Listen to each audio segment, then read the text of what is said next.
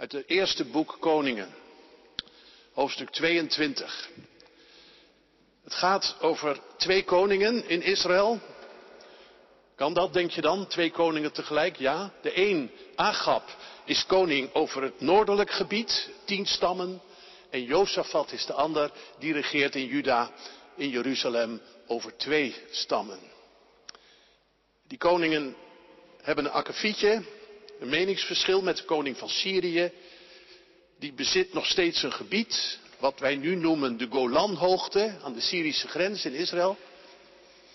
En dat willen ze terug gaan veroveren. Deze geschiedenis speelt zich af in de negende eeuw voor Christus, dus zo rond het jaar 850 voor Christus. Er verstreken ruim twee jaren waarin geen oorlog werd gevoerd tussen Aram, Syrië en Israël. In het derde jaar bracht Jozefat, de koning van Juda, een bezoek aan de koning van Israël. De koning van Israël, Agab, zei tegen zijn raadsheren, u weet dat Ramoth in Gilead ons toebehoort. Wat weerhoudt ons ervan die stad op de koning van Aram te heroveren? Hij vroeg aan Jozefat of deze met hem mee ten strijde wilde trekken. Tegen Ramoth in Gilead. En Jozefat antwoordde, u en ik zijn één, mijn leger is uw leger, mijn paarden zijn uw paarden. En hij voegde eraan toe, vraag vandaag nog raad aan de Heer. De koning van Israël, Agab, ontbood 400 profeten en vroeg hun, zal ik tegen Ramoth in Gilead ten strijde trekken of kan ik er beter van afzien? Trek op, antwoordden ze. De Heere zal u de stad in handen geven. Maar Jozefat vroeg, is hier niet nog een profeet van de Heere die wij kunnen raadplegen? De koning van Israël antwoordde, er is nog wel iemand die de Heer voor ons zou kunnen raadplegen, maar ik heb een hekel aan hem. Hij heeft nog nooit iets goeds over mij geprofiteerd, alleen maar onheil. Dat is Micha, de zoon van Jimla. Zegt u dat toch niet, zei Jozefat. De koning van Israël liet een hofdienaar komen die hij opdroeg om snel Micha, de zoon van Jimla, te gaan halen. De koning van Israël en de koning van Juda, Jozefat, zaten ieder in hun statiegewaad op een troon op de dorsvloer voor de stadspoort van Samaria, in gezelschap van de in vervoering geraakte profeten. Sitkia, de zoon van Kenaana, had twee ijzeren horens gemaakt en zei, dit zegt de Heere, met deze horens zult u de Arameërs neerslaan tot u ze allemaal verslagen hebt. Ook de andere profeten voorspelden dergelijke dingen. Trek op in Ramoth, tegen Ramoth in Gilead, zeiden ze. Uw veldtocht zal slagen en de Heer zal u de stad in handen geven. De bode die Micha was gaan halen, zei tegen hem, luister, alle profeten verzekeren de koning eensgezind dat de strijd goed zal aflopen. Mogen uw woorden even gunstig zijn als die van hen. Maar Micha zei, zo waar de Heere leeft, ik zeg alleen wat de Heere mij in de mond legt. Micha ging naar de koning toe, die hem vroeg, Micha, zullen wij tegen Ramoth in Gilead ten strijde trekken, of kunnen we er beter van afzien? Trek op, antwoordde Micha. Uw veldtocht zal slagen en de Heere zal u de stad in handen geven.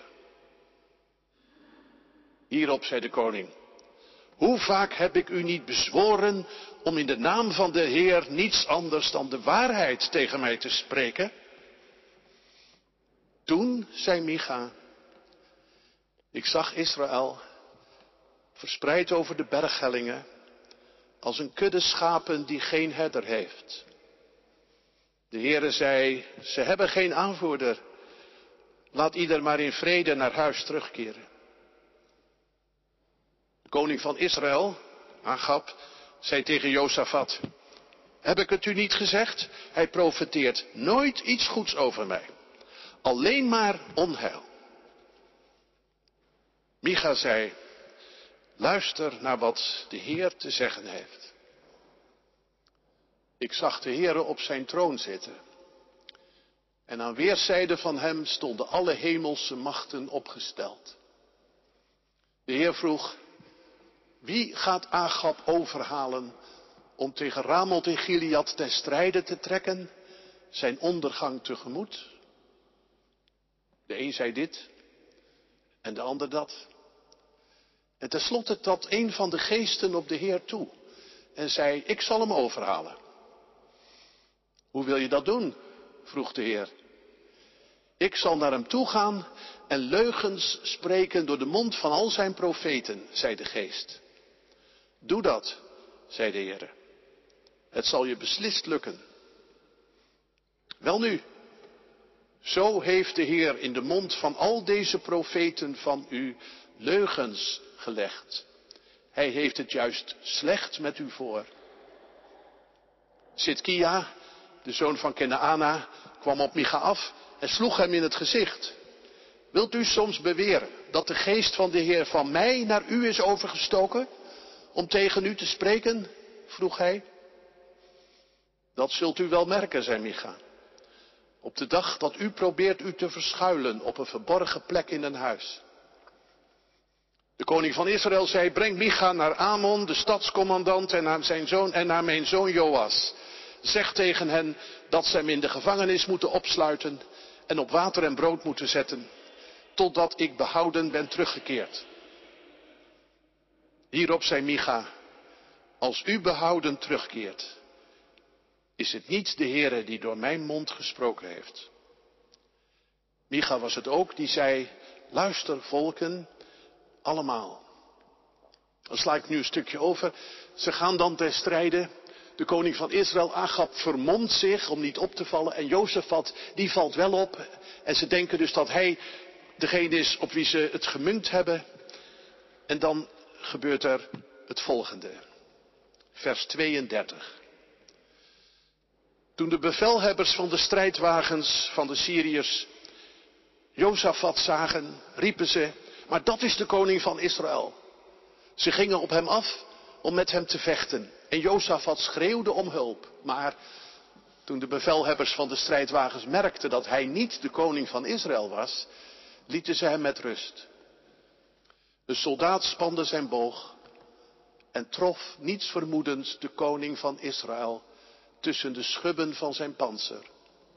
De koning zei tegen zijn wagenmenner, wend de teugel en breng me buiten het struitgewol, ik ben zwaar gewond.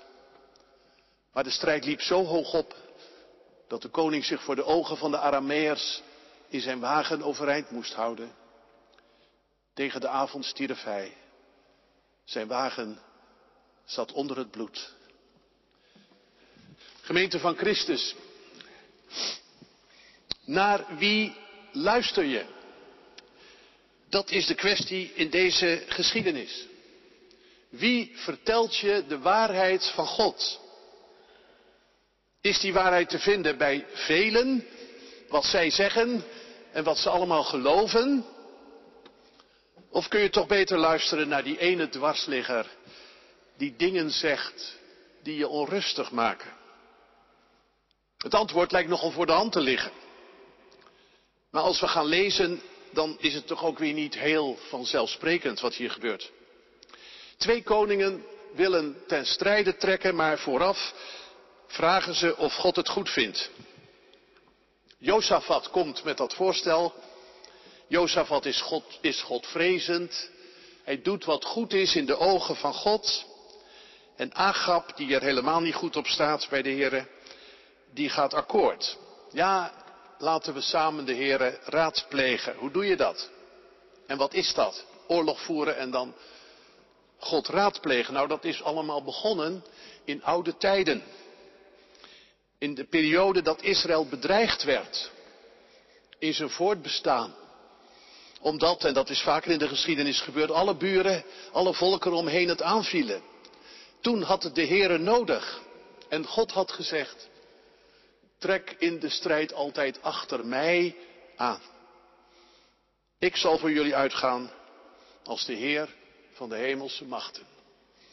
En dan is het dus belangrijk dat je weet dat God dit goedkeurt, deze invasie. Laten we de Heere raadplegen. Als u niet meegaat, zullen wij van hier niet optrekken. En het antwoord kwam in die begintijd altijd van de priester. Hoe dat precies ging weten we niet meer, maar hij had een efot, een kleed, en daarin zaten stenen, de Urim en de Tumim. En dat waren misschien twee, twee stenen waarvan de een ja betekende en de ander nee. Klinkt ons een beetje primitief in de oren, zo doen wij dat tegenwoordig niet meer. Hoewel we ook weten dat de opvolger van Judas bij de apostelen ook door loting, door strootjes trekken benoemd werd. Dat kan dus kennelijk ook af en toe in de christelijke traditie. Maar nu, nu zijn we een eindje verder, anderhalf eeuw later in de geschiedenis. En nu gaat het via profetie.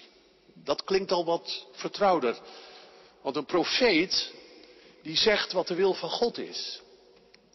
Agab roept er meteen 400 bij elkaar. En je vraagt je verbijsterd af, waar komen die allemaal vandaan? Profeten zien wij vaak als eenlingen, die een bijzondere roeping hebben, een beetje apart zijn eigenlijk. Nee, we lezen ook in de Bijbel van scharen profeten. En dat is op zich iets wat ook goed kon zijn. Het zijn allemaal dienaren van de Heere, deze 400. En ze zijn verbonden aan het koninklijke hof in Samaria. 400. Maar dat was nog niet alles. Agab had er nog wel wat meer om zich heen. Maar die waren niet van de Heer. Hij had 450 profeten van Baal. Baal, dat is de god van de welvaart, de vruchtbaarheid. En 400 van Asherah. En die profeten, dat verhaal kennen we, die waren allemaal bij de karmel bezig geweest. Ik dacht vroeger dat het Baals priesters waren, maar dat staat er niet, hè. Het waren profeten. En die riepen eenstemmig tot hun God. Baal, antwoord ons. En dan tegenover die honderden stond Elia, die in zijn eentje de Heere aanriep. En al die profeten hadden toen verloren. Baal had niet geantwoord. En Elia had hij na afloop ter dood laten brengen. Zo ging dat toen. En wat deed Agab toen? Agab stond in zijn hemd. Want Agab vertrouwde ook op die Baals. Maar hij beleed toen op dat moment met het hele volk de Heere. Die is God. De Heere.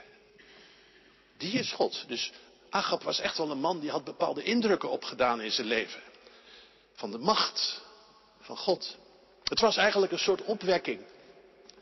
Maar ja, Agab hield toch die honger naar macht. En misschien heb je daar nog helemaal geen idee van, hè, jullie hier. En misschien ook meerdere mensen hier niet. Maar macht in het groot, maar ook in het klein. Dat is zo'n onverzadigbaar iets, kan dat in je zijn. En daar wil je geen afstand van doen. En als je het krijgt en meer krijgt, dan wil je nog meer. Agab hield die honger naar macht en hij bleef ook maar luisteren naar zijn vrouw Izebel. En toen Nabot, een godvruchtig man, zijn, zijn wijngaard niet wilde verkopen, zei Izebel, nou dan verzinnen we wel een aanklacht tegen hem. En dan zorgen we dat hij de doodstraf krijgt. Maar dat laat God niet over zijn kant gaan. Elia komt langs. Jij hebt een moord gepleegd. En iemands land in bezit genomen. Dit zegt de Heer. Ik zal jou en al je nakomelingen wegvagen. Jouw dynastie zal niet overleven. Want je hebt geluisterd naar je vrouw en naar afgod. En mij ben je vergeten. En dan lees je opnieuw. En Achab vernederde zich voor God. En dan is de Heere God nog zo vriendelijk en zo genadig dat hij zegt, ik zal het nog wat uitstellen. Ik zal het pas doen bij zijn nakomelingen. En nu opnieuw.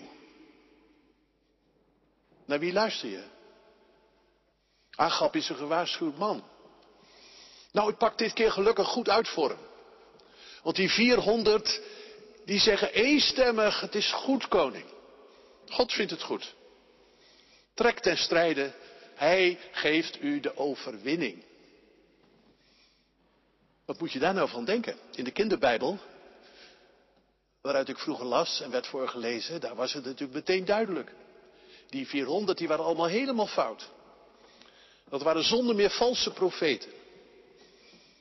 En we kennen allemaal het gezegde, wiens brood men eet, diens woord men spreekt. En dat is ook wel zo. Ze waren ook in dienst van de koning en logisch, als religieuze adviseurs, dan probeer je iets positiefs te zeggen. Iets wat helpt, waar hij mee verder kan. Maar om nou te zeggen dat het alleen maar ja-knikkers waren en meer niet, nou, ik stel me zo voor dat ze misschien wel oprecht de bedoeling hebben gehad om iets van God door te geven. Je bent niet zomaar profeet, profeet van de Heer. Ze hebben misschien, nee, vast wel, gebeden. En ook gevast. En wat ik ook lees in vers 10, dat is dat ze in vervoering raken. In extase. Dat hoort ook een beetje bij de profetie in die tijd. Ze gunnen hun koning het goede. En ze hebben ook nog een argument. Het is toch een eerlijke zaak waarvoor onze koning met Jozefat gaat vechten, want het is een gebied wat ons beloofd is. En wij willen dat nu heroveren, want het is ons niet gegeven. En het allerbelangrijkste is natuurlijk dat ze het allemaal zo hartelijk eens zijn. Zo heerlijk eensgezind. En dat voelt toch goed? Dat je allemaal dezelfde kant op denkt. Dat roept bij mij wel een beeld op hoor. Een beeld dat je misschien herkent. Hè? Een ochtenddienst hier in de Jacobi, 400 mensen ongeveer. Of in Hasselt, daar zitten er misschien nog wat meer zondagsmorgens. En het licht wat zo mooi door de ramen schijnt. Het orgel dat speelt. De preek die gehouden wordt. En wat hoor je? God zal overwinnen. God zal me beschermen. Dat hoor je. En je voelt je helemaal thuis. En je hoort erbij. En alles in je zegt, dit klopt. Hier zeggen 400 mensen hetzelfde. En toch, Jozefat, die andere koning, die heeft een intuïtie die een eerlijk en godsvruchtig mens ook wel heeft soms. Als iedereen hetzelfde zegt, dan gaat hij een beetje schuifelen op zijn stoel. En dan vraagt hij zich af, maar is dat dan de waarheid? Als iedereen hetzelfde vindt. En daarom vraagt hij, is er niet nog, nog iemand? Nog een stem? Eentje die het wat anders ziet, wellicht? Eentje die niet alleen fijne en positieve dingen zegt. Misschien herken je dat ook. Juist in een sfeer waar alles zo opgetogen is. Maar jij kan het niet helemaal vinden. Het hoeft niet te betekenen dat je dan fout zit hoor. Er is er eentje, zegt Agap. Maar die haat ik.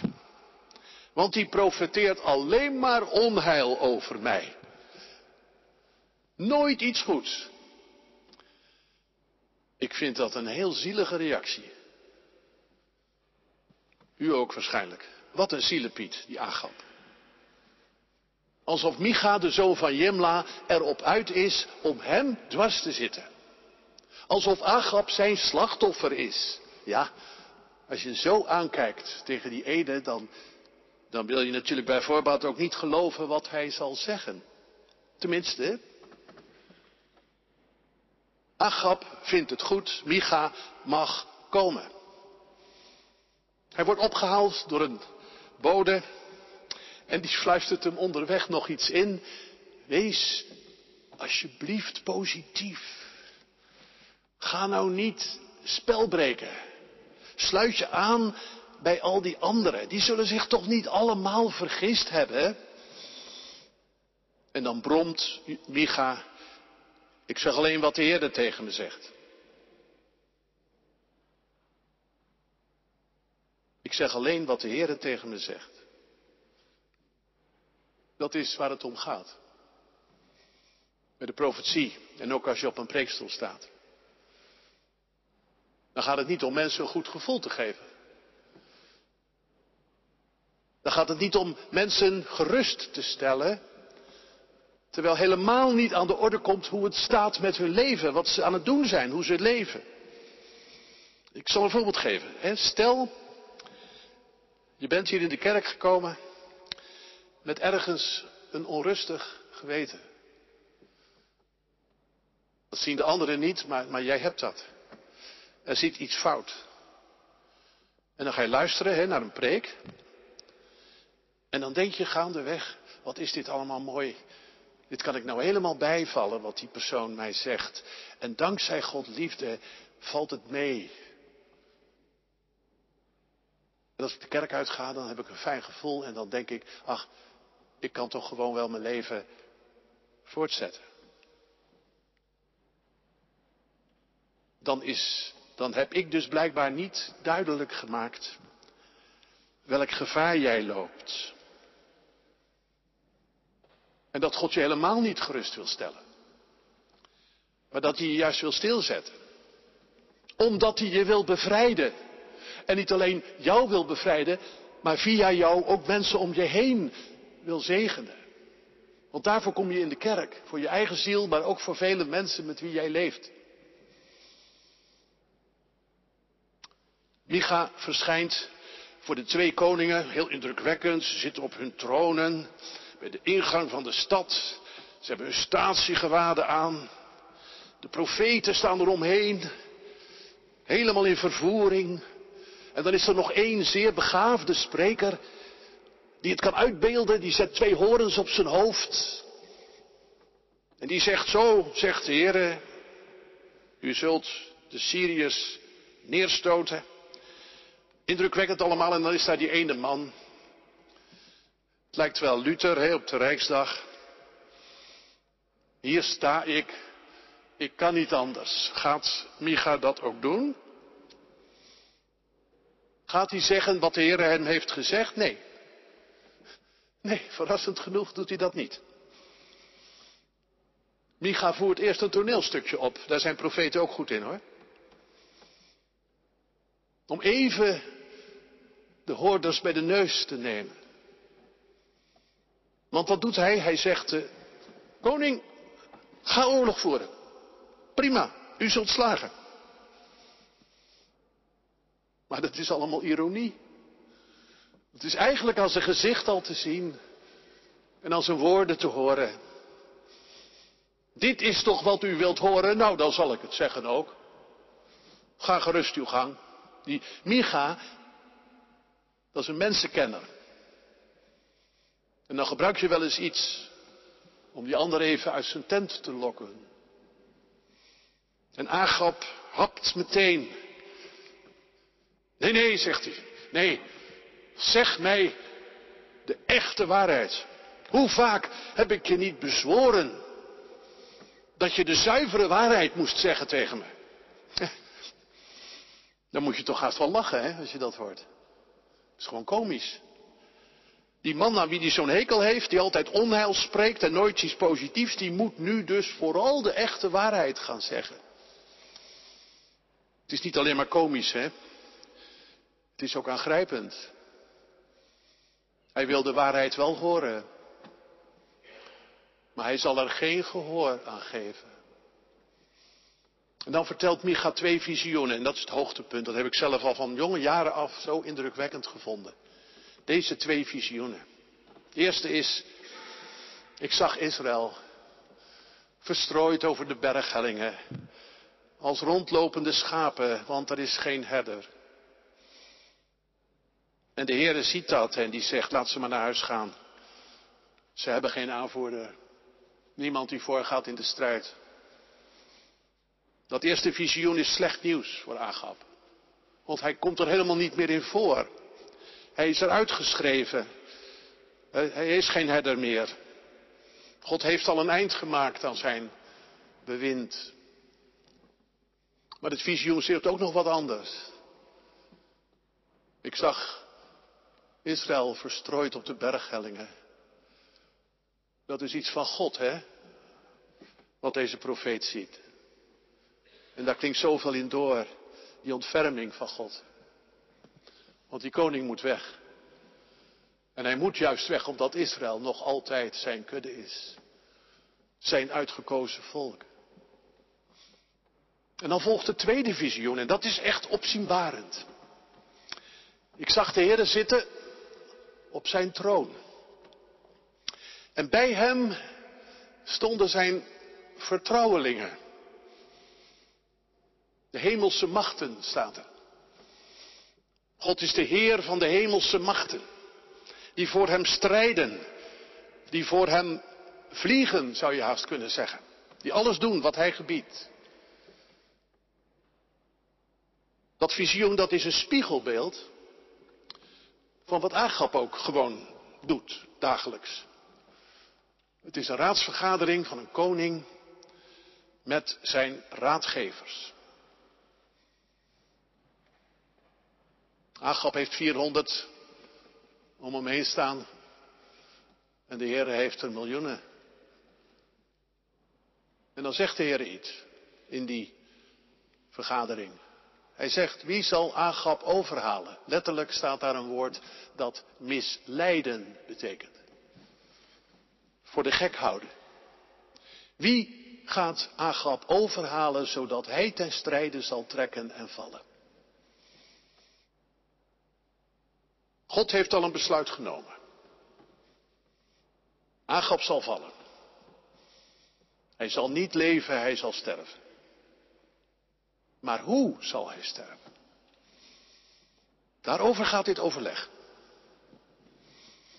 Hij zal sterven, dat wil God ook duidelijk maken, door zijn eigen dwaasheid. Hij zal niet luisteren naar die ene profeet die hem de waarheid zegt. Hij zal luisteren naar de mooie, fijne, positieve woorden van de meerderheid. En hoe komt dat? Hoe kun je zo dwaas en dom zijn als deze koning? En dan schildert Micha. Heeft hij dat nou letterlijk gezien? Heb ik me afgevraagd. Is dat nou een kijkje in de hemel? Dat weet ik eigenlijk niet. Ik zie het eigenlijk zelf meer zo. Micha kende de Heer zo goed. Dat hij zich een voorstelling maakte. Hoe het in de hemel toe gaat. Net zoals op aarde. En dan gaat hij dit vertellen. Hij schildert een overlegronde. Aardse koningen doen dat ook. Ik had een idee, zegt de koning of de premier. Wat vinden jullie? Nou, hoe gaat dat? De een zegt dit en de ander dat. Dat vind ik ook zo prachtig, dat detail. De een zegt dit en de ander dat. Wat zouden ze nou allemaal gezegd hebben? Kijk, het mooie is, gemeente. Ze zullen natuurlijk allemaal want het zijn trouwe dienaren en trouwe raadgevers. Ze zullen allemaal gedacht hebben, wat zou de Heer nou willen? Ze hebben alvast meegedacht. Ze proberen in hun adviezen in de lijn te blijven met wie God is. Wat zou hij nou willen? Ach, en dan kan de een dit zeggen en de ander dat. Hè? Dat is het mooie. Want Gods plan, dat is niet alleen maar, hij heeft het zo gewild. Als het ware gedicteerd. En zo zal het gaan. Nee, de besluiten van God zijn veel subtieler. Daar zitten ook overleggingen in. Dat lezen we toch wel eens in de Bijbel, dat de Heer overlegt bij zichzelf. Dat hij zich afvraagt, wie zal ik nu sturen? Of in het begin van de Bijbel, dan is er ook zo'n overleg. Laat ons mensen maken. Hoe gaan we dat doen? Daar is overleg hè, aan vooraf gegaan. Gods plan is niet van beton, om het zo eens te zeggen. Het is helemaal zijn plan, maar er kan ook over gedacht worden. En zoals er in de hemel over gedacht mag worden, kan er dus ook, wat mij betreft, op aarde wel eens over gedacht worden. We kunnen niet doordringen in de diepte van God, maar we mogen er wel eens af en toe over nadenken. Dan komt er een geest naar voren. Laten we zeggen zo'n engel. Een macht. En die zegt, laat mij het doen. Ik zal leugens spreken via de mond van al zijn profeten. Dat is een invloed in het spreken van die mensen. Terwijl ze het zelf niet beseffen hoor. En het is een invloed in het luisteren van Agap. Goed, zegt God, doe dat. Het zal je lukken. Jij denkt natuurlijk ondertussen, hoe kan dat nou? Mensen misleiden, dat doet God toch niet? Iemand voor de gek houden, dat doet God ook niet. Maar de Heere God kan mensen wel verstrikken in de leugens, de wanen, waarin ze zichzelf hebben gebracht. Kijk, je hebt twee niveaus. Het ene niveau is de macht van Agap. Omringd door vertrouwelingen. Dat is het ene niveau. Dat is hier, op aarde. Het andere niveau, dat is de soevereine macht van de hoogste majesteit met zijn dienaar. Op dat ene niveau is Agap een vrij man. Wij ook, hè?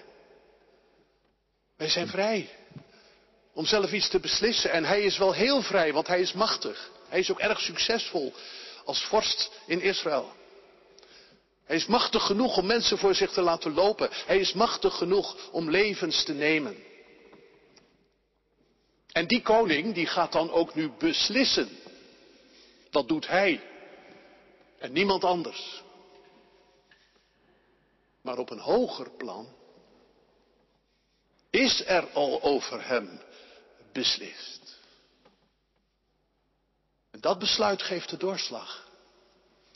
En weet je wat ik nou onvoorstelbaar vind? Dat Agap dat ook nog te horen krijgt. Het visioen, dat wordt hem verteld. Hij hoort het.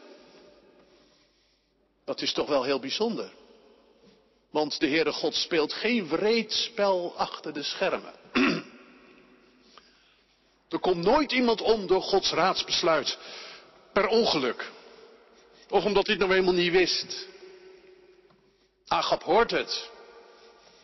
Hij mag luisteren, hij mag omkeren, maar hij doet het niet. En hij kan het niet.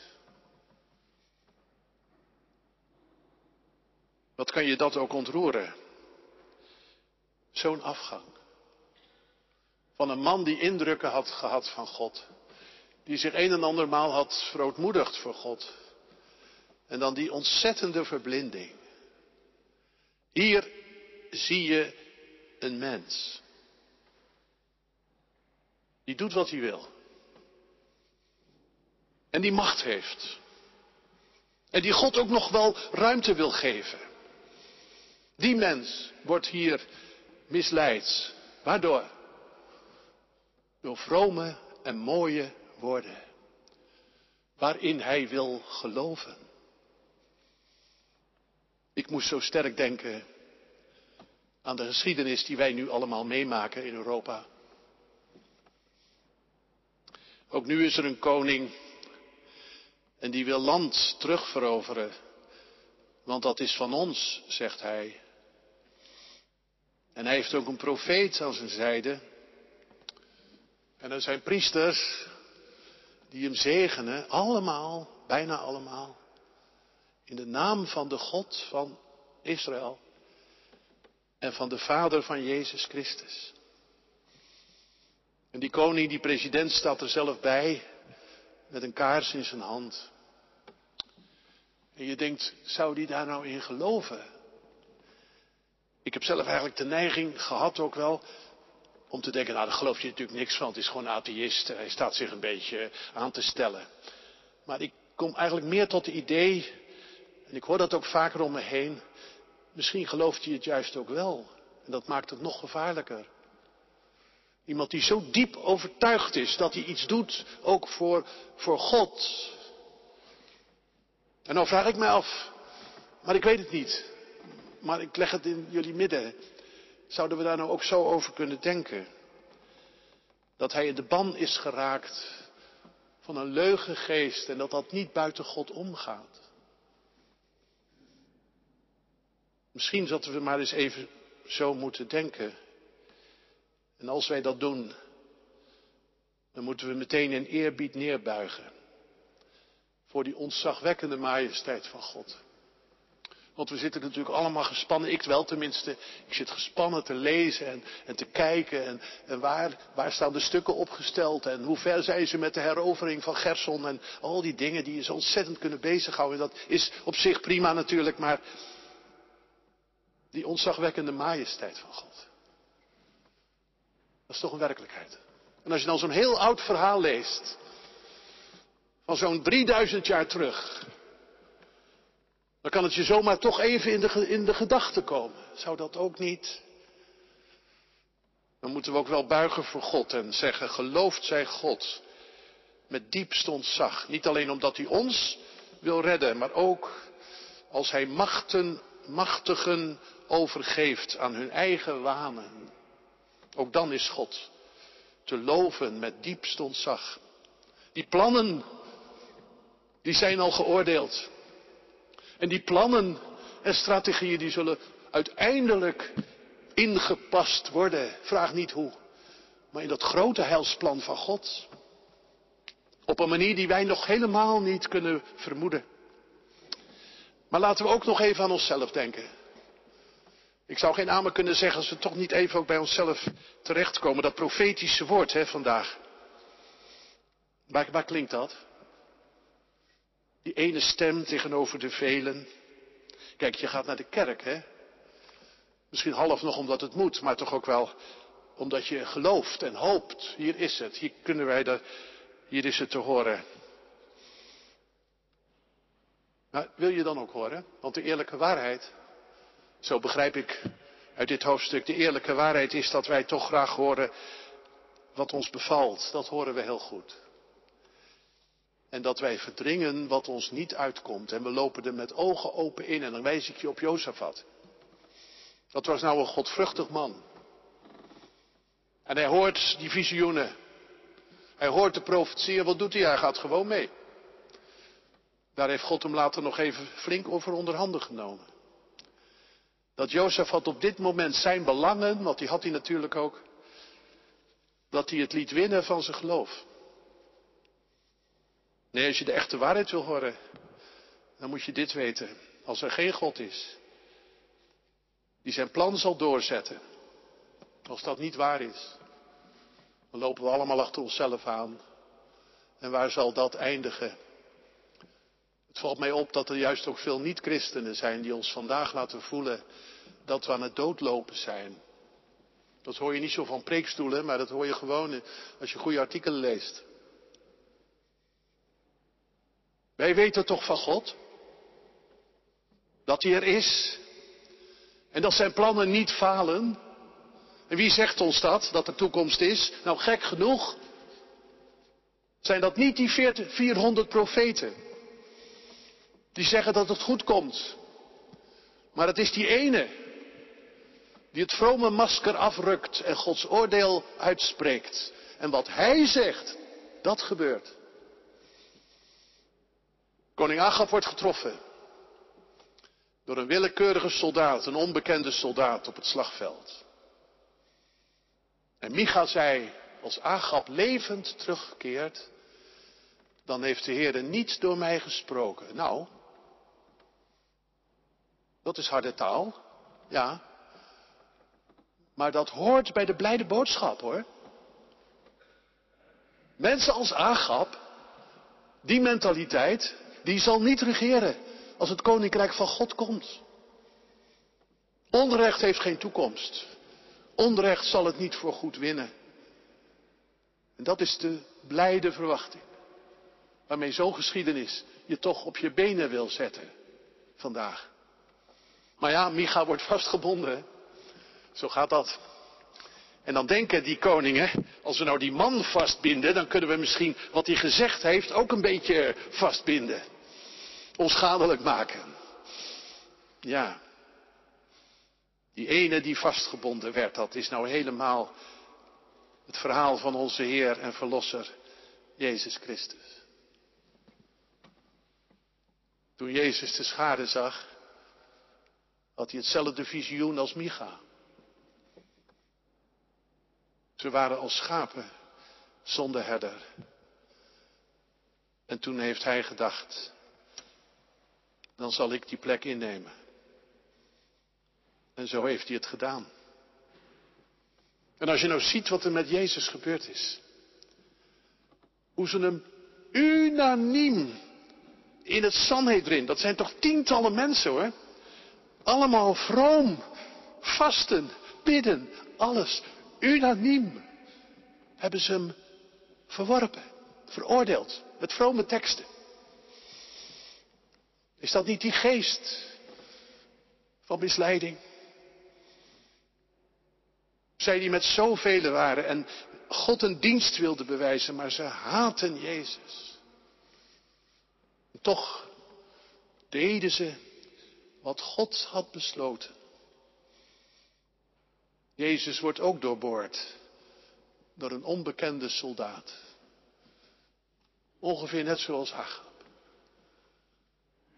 En zijn bloed heeft gevloeid. Net als het bloed van Agab. Maar Jezus is gestorven om op te staan. En die Jezus staat voor je, nu. In dit uur. En wij, wij willen in Hem geloven. Zeg ons de waarheid, Heer. Die zal Hij je ook zeggen. Echt waar. Wees niet, wees niet bezorgd. En wat Hij steeds zal zeggen, en nooit op zal houden te zeggen, is dit. Niet jullie hebben mij uitgekozen. Nee, jullie ook niet. Maar ik heb jullie uitgekozen. En dan val je toch stil. Jezus zegt zo vaak wat je eerst niet graag hoort. Neem elke dag je kruis op je en volg mij. Dat betekent zo ongeveer, ga ten oorlog. Zoiets. Daar hoef je niet eens over te vragen. En de Heer te raadplegen. Dat wordt je gewoon gezegd. Er is een strijd gaande. Moeten we ten strijde trekken, heren? Ja. Maar dan de goede strijd van het geloof. En dat is altijd om te beginnen. De strijd met jezelf. De strijd over wat je zo graag wil horen. Omdat je zo oprecht bent en zo oprecht zoekt. Maar wat je ook niet wil horen. Die strijd. Maar wees niet bang. In die strijd zullen wij niet omkomen. In die oorlog krijg je vrede met God. En het visioen van zijn eeuwig koninkrijk. Amen.